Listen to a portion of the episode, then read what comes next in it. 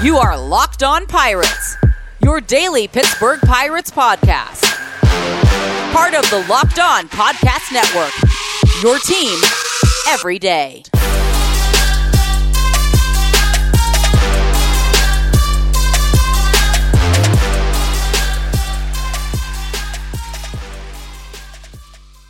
What's going on, everybody, and welcome back to Locked On Pirates. I hope you guys are having a great Monday, March twenty-ninth, as the Pittsburgh Pirates are just a couple of days away from their opening day game against the Chicago Cubs, and I am very excited, as you can hear. And of course, I am your host here at Locked On Pirates, who does the most, Ethan Smith. So glad to be talking to you guys again as I enter my first season of covering the Pittsburgh Pirates for you guys in the regular season. And today's episode is brought to you by Built Bar. Today's episode, once again, is brought to you by Built Bar dot com. Go to Built Bar dot com and use the promo code locked fifteen, and you'll get fifteen percent off of your next order. And to start off the podcast today, of course, the biggest storyline heading into the season is how Ke'Bryan Hayes will play in one hundred sixty-two game season. But how did his first twenty-four games compare to other Pirates grades? So we're going to start out by saying some other stats from uh, other notable players across Pirates history. I named three from three different eras. Uh, so one, you'll you'll kind of get the eras after a while. And we're going to start with Barry Bonds. And again, keep in mind these stats are from their first twenty-four games as a major league player. So, of course, this was before they were, like, ridiculously good. This was before they were Hall of Famers. This was before they were, like, winning a World Series or bombing them out every single time they hit the baseball. But to start with Barry Bonds, uh, so the stats that I went into were at-bats, hits, average, home runs, R B Is, run scored, on-base percentage, and slugging percentage. I feel like that was a good measure. I didn't really want to go into, like, O P, uh, O P S plus and um, a bunch of other things, but either way, so in Barry Bonds' first twenty-four games as a major league player for the Pittsburgh Pirates, he had eighty-seven at-bats, twenty-three hits, a two sixty-four average, five home runs, thirteen R B Is, sixteen runs scored, a three ninety on-base percentage, and a five forty slugging percentage. For your first twenty-four games, that's not bad. He cemented the fact that he was going to be a power hitter pretty early on in his career. I mean, right out of the gate, really, with those kind of stats. And, of course, we all know Bonds uh, started his career in Pittsburgh in nineteen, I believe it was eighty-six, eighty-three, maybe I'm wrong. I'll, yep, nineteen eighty-six. And, I mean, you look at his home run total. He had sixteen home runs in his first year, twenty-five in his second, twenty-four in his third, nineteen in his fourth. And then he kind of went on that, like, really big trail of having a lot, uh, thirty-three, twenty-five, thirty-four. And then I don't think he ever hit below thirty again, except in two thousand five, two thousand six, and two thousand seven when he was rounding out his career. But not some bad stats for Bonds, obviously. I mean, that's, of course, his first twenty-four games. Now, let me also give you a disclaimer. twenty-four games is kind of a, like, very small sample size, but it can still give you an idea. Because twenty-four games, as you'll see with the next two, usually at least gives you over eighty at-bats. So that's that's a decent sample size. Now, of course, a guy like Ke'Bryan Hayes this year will probably have way more than that, obviously. Um, but we will have to wait and see. Next, I start with Andrew McCutchen. Now, we all know Andrew McCutchen rose on the scene after being drafted by the Pittsburgh Pirates, and the rest is history. He had a great twenty thirteen through twenty fifteen stretch of years where he also won the National League M V P in that stretch. But in his first twenty-four games, McCutchen had the most at-bats of anybody on this list with one hundred five. Uh, I believe the most hits of anybody on this list, or actually second most hits, with thirty-one, a two ninety-five average, one home run, eighteen R B Is, sixteen runs scored, three forty-five on-base percentage, and a four fifty-seven slugging. For you guys at home, by the way, for everyone listening, I do want you to write these down. So if you have to pause and then write it all down, just so you can kind of see it for yourself, instead of having to rewind and go back and forth, that might help you. But um, McCutchen as well, we already know McCutchen is a mainstay in Pittsburgh, even though we did trade him to the San Francisco Giants after it was pretty evident that that team was never winning a World Series, even though it was one of the best teams in baseball for about a good three or four years. Um, McCutchen's still doing really well in the league. He's now in Philadelphia. We all know that. But, I mean, it wouldn't surprise me to see him come back to Pittsburgh and retire Uh, possibly retire number twenty-two. I don't know if it will ever get retired. Speaking of, they do need to retire twenty-one universally. But um, McCutchen had a good start to his career, obviously. Of course, age has kind of hit him now a little bit more, so he is kind of on that downspring. But he's still doing good. I mean, he still did well in Pittsburgh. He brought winning baseball back to Pittsburgh for the first time since the early nineties, and everybody has to be very happy for that. Um... But then we go to arguably, if not the greatest Pirate of all time, in Roberto Clemente. Now, Clemente obviously played in an era of baseball that was much different than baseball is now, especially in his rookie year. I believe his rookie year was nineteen fifty-five. If you need to fact check me on that, uh, just let me know. But ironically, uh, Clemente had a very interesting start to his career as well. Uh, he started very hot. Like, he was really big, and then I think his numbers dipped a little bit.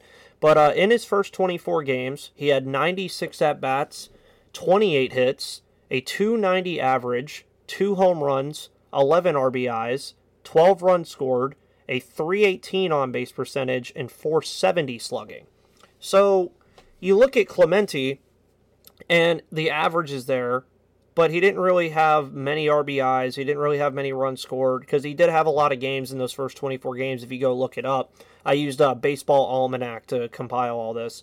Um, you go look at those games, and there were some games where he'd have four R B Is and then others where he had zero. It just happens. It's baseball. But Clemente, obviously, his career ended short uh, because of the plane crash and everything, but he will still go down as one of the greatest outfielders of all time, let alone probably the greatest outfielder or player to, in Pirates history.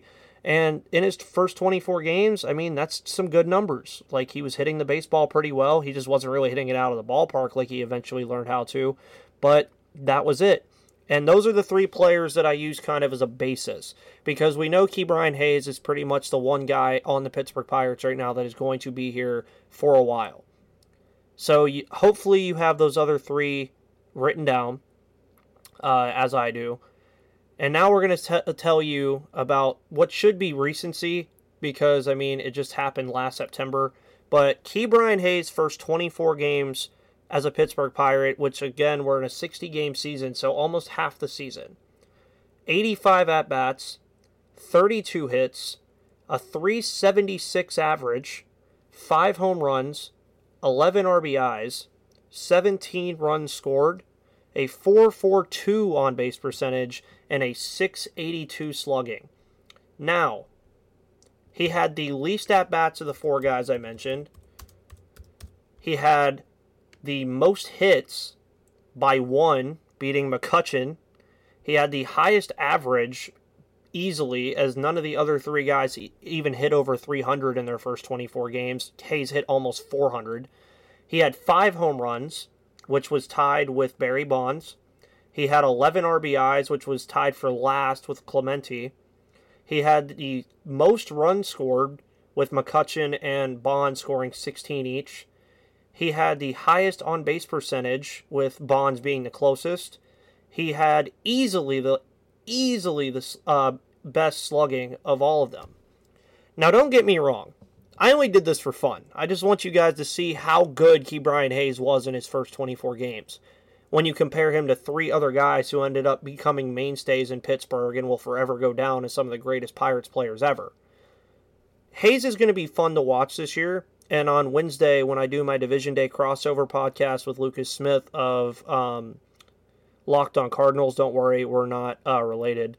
Um, it's going to be very interesting to see how Hayes treats the Dylan Carlson and Sixto Sanchez um, competition for Rookie of the Year, because if he can like find a competitive drive that early in his career already, and what we've seen from him in spring training, I believe he's almost leading the National League in doubles, or the uh, Cactus League in doubles. Um... But yeah, like, I just wanted to throw that out there to you guys. Hayes had a really good year last year, albeit it was only in twenty-four games, and the Pirates were easily the worst team in baseball. But you really look at it, if he can start the first twenty-four games of the season like that again with those exact stats, like those exact stats, maybe with like a little more at-bats and everything, but eighty-five at-bats, and he had five home runs, eleven R B Is, and a six eighty-two slugging. Like, he was good. But take that as you will, and I will post this on Twitter as well, at Locked On Pirates, if you guys want to see it. Uh, I will kind of compare it and then be like, okay, well, which, uh, like, how do you feel about it? But, I mean, it's it's just something fun. I like dwelling into stats a lot. Just like if you want to dwell into stats and have yourself some help betting on sports, dwell, going into stats sometimes can help you, and bet online dot a g should be your source for all of your betting needs. There's only one place that has you covered and one place we trust. That is bet online dot a g. Sign up for a free account at bet online dot a g and use the promo code LOCKEDON for your fifty percent welcome bonus, meaning that if you sign up for your free account, they will give you free money with your first deposit to bet on March Madness, baseball, basketball, hockey, et cetera. And when we come back from the break, we're going to talk about the departure of the Todd father himself, Todd Frazier, and we will be right back. All right, everybody, and welcome back to Locked On Pirates. Again, I hope you guys are having a fabulous Monday. It's the last Monday before we have regular season baseball. And speaking of, if you need something to, uh, you know, catch up on what's going on on sports today, get all the sports news you need in under twenty minutes with the Locked On Today podcast. Host Peter Bukowski updates you on the latest news in every major sport with the help of local experts, including March Madness, including baseball, basketball, football, et cetera. Follow the Locked On Today podcast wherever you get your podcast. Now, going into the spring training, it was very fun to have a guy like Todd Frazier in uh, camp with the young guys like Ke'Bryan Hayes and uh, other guys. But they lost that veteran presence as over the weekend, Todd Frazier opted out of his minor league contract. Um, the thirty-five-year-old, of course, uh, agreed to that contract, I believe, back in February. And the immediate, uh, the immediate impact of it was, okay, Frazier's going to help Ke'Bryan Hayes a lot. Like, he's going to be that veteran presence that Hayes needs. Uh, he can also help Colin Moran, as Colin Moran has been hitting better against lefties, but Frazier obviously hits better against uh, uh, lefties because he's a right-handed hitter. Um, and of course, I mean, you look at what Frazier was doing in camp. I mean, he slashed two fifty average, three fifty-three on-base percentage, six forty-three slugging, and this team already, I can tell you, power's going to be an issue with this team. Uh, Frazier led the team in home runs with three over the course of twelve games. Um, but Derek Shelton's reasoning, I'm kind of upset with, but I'm also not upset with it because it makes logical sense, is he told M L B dot com that he wants to carry someone on the roster with more infield versatility than Frazier, who only plays the two corner spots, obviously, while others like Philip Evans and Wilmer Difo play all four positions. I understand that. But Philip Evans is not the veteran presence that you need. Wilmer Difo is a veteran infielder, but he's also still not really a veteran presence. And I mean, you kind of saw Todd Frazier was just having fun this spring. Like, he really was. I fully expect a team to sign him too. Like, I don't know if they're going to sign him like right away, but if there's a team like with injuries likely going to happen, and we've already seen some crazy injuries over the past week, I mean, a team that needs a backup third baseman or a backup first baseman, a veteran presence, could bring in Todd Frazier. And Shelton has also said, and this will also kind of sway into how the roster is going to shape out on Thursday, um, he also told M L B dot com, I don't know if we're going to take fourteen or if we're going to take thirteen pitchers. If we do take fourteen pitchers, then versatility is going to be really important, and I think that kind of led to the decision of cutting or cutting ties with Frazier. And that's an interesting dynamic because, as I've said on the podcast probably too many times for you guys to count, not a lot of pitchers are going to be pitching a ton of innings this year because they're going to be going from a sixty-game schedule to a one sixty-two-game schedule again. So the Pirates also have already flirted with the idea of having six starting pitchers, which if you have six starting pitchers, you're going to have seven relievers and one closer. I'm okay with that because you've already seen Steven Brault go down with injury. He'll likely be out until uh, the end of April, and he was probably slated to be the opening day starter. But you also can give other guys like Will Crow, Miguel Yuhure, David Bedner, um, uh, can't speak, uh, Richard Rodriguez, Edgar Santana, maybe even a Luis Oviedo, Kyle Crick. Those guys can all get their like reps in, but their arms won't be dead by June. Like, so that's a big thing, and understanding that from that standpoint, you probably would like to have bench position players that can play anywhere. And we've already seen the Pirates move Cole Tucker back down to triple A, which I agree with that decision one hundred percent. And doing that, that now basically means you're going to probably have Michael Perez or Tony Walters be your backup catcher. You're going to have Philip Evans and Wilmer Difo probably down there. Brian Goodwin will probably be the backup to Anthony Alford and the backup outfielder.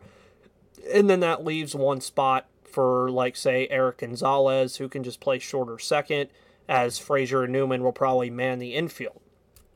And, again, uh, it's just how it was. And for Frazier, going into the deal, a roster spot was never, like, promised to him. It was a non-roster deal. It was a minor league deal. So, yes, it does suck to see him go.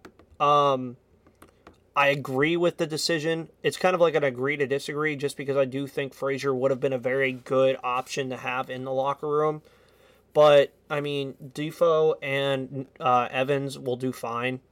They're going to be asked to do a lot, which is why I think this team may lose a lot more games than they expected. And that may be another reason. Maybe this team doesn't really want to win this year. Like, I mean, they're not going to, but maybe they said, well, Todd Frazier might win us a couple more games than we really want. Do we want to have a top five draft pick in the twenty twenty-two draft as well to help the rebuild? That's obviously something that had to be in their mind. And again, uh, it looks like Evans is going to be the primary infield utility option. Uh, he did pretty well last year. I mean, he was uh, fourteen for thirty-nine, I believe, which I don't know what average that equates to, but it's not terrible. Um, he's done pretty well also in spring training, hitting four oh six. So Evans is a pretty good player, guys. Like, we're not, I mean, I think it's not, he's not going to be like game changing, but he's still a good player. Like, there's nothing wrong with him. Um, Wilmer Difo, he was an offseason acquisition. We'll see what he can do as a backup utility guy as well. But again, just to remind you, today's episode is brought to you by Built Bar. Make sure you head over to built bar dot com to check out their bracket, where they're uh, actually doing a bracket for all of the flavors of Built Bar, one hundred percent chocolate covered, but they are the best protein bars on the market. Go to built bar dot com and use the promo code locked fifteen, and you'll get fifteen percent off of your next order, meaning you don't have to be a new customer. You can be an existing customer like myself of Built Bar and still get fifteen percent off of your next order with that promo code. And when we come back, Kevin Newman has a chance to absolutely shatter a spring training record. And we will be right back. Alrighty, guys, and once again, welcome back to Locked On Pirates. And before the season starts, the Locked On uh, the Locked On M L B Division Series continues on Locked On M L B Today. Every episode from now until March thirty-first, this Wednesday, it features in-depth looks at each team in every division. The uh, Of course, the Locked On M L B podcast can be found wherever you get your podcasts, including radio dot com. Kevin Newman, guys, um, and everybody listening. Kevin Newman, this spring, has looked ridiculous. Um... So at the time of recording, I did not include, I'm not including uh, his stats from the game tomorrow on Sunday against the Baltimore Orioles. But uh, either way, you look at where he sits right now, and he's sitting at a seven fourteen batting average. Uh, yeah, that's pretty good. Uh, obviously, I don't think that is going to happen over the course of the regular season, because if it did, Newman would probably be the greatest baseball player of all time. Uh, but right now, Newman would have to basically not get a hit over the last couple spring training games, which if I look right now, obviously you have tomorrow against, or uh, you have the game on Sunday against the Baltimore Orioles. Then you have uh, Minnesota, Minnesota, Chicago. or actually just Minnesota and Minnesota. So I do not know how like the math would work, but he would basically probably have to have about nine or ten at-bats in those two games to not break that record. So spring training stats only go back as far as two thousand six. Right now, Todd Linden um, is the leader in the batting average race for the, like the best batting average in spring training history, which was in two thousand eight. Of course, that has to come with a minimum of thirty plate appearances. And right now, it looks like Newman's going to shatter that record. It looks like he's going to hit almost over seven hundred, if not over seven hundred. And it's crazy because Newman was one of those guys who, of course, definitely suffered last year with everything that happened. Um, he just wasn't looking too great. Uh, and obviously, like, I am excited for this because you're going to get Adam Frazier and Kevin Newman in the infield at the same time, both who have looked really well, like realistically. They have both looked awesome. And I hope Kevin Newman can keep this going. Uh, if you want him to ask me what his projections were going to be, I would say he's probably, if he just continues to play like this, especially over this season, I would project him to hit like two seventy to two ninety. Uh, some, uh, some, uh, I can't speak today, guys. RotoChamp, their projections have them in the two sixty, two seventy range, around that. I can expect that. Because, I mean, I would want him to lead off. Like, if he's hitting like this right now and then you put Hayes number two, I don't know how they're really going to do it yet. But if they do that, that's going to be insane. Like, I mean, if he can just get on base, and a lot of these uh, graphs are also saying his O P S is going to be a six. Uh, around a six eighty to a seven. So that's like also really good. And his on-pace percentage is going to be around, it looks like a three twelve to a three forty. Wouldn't be too bad either. Um, but Newman, I think he's absolutely cemented himself as the leadoff hitter. I definitely think that is one thing you can look at right now and say, okay, Kevin Newman will be the leadoff hitter for the Pittsburgh Pirates to begin the year. So he will, of course, get the first at-bat of the regular season on Thursday, I think. I definitely think that happens.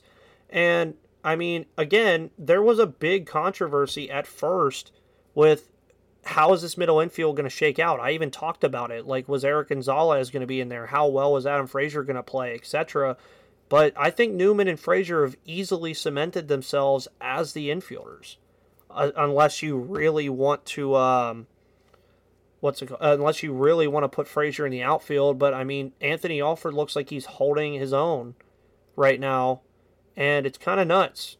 But I mean, if Newman can break this record, that would honestly be really cool.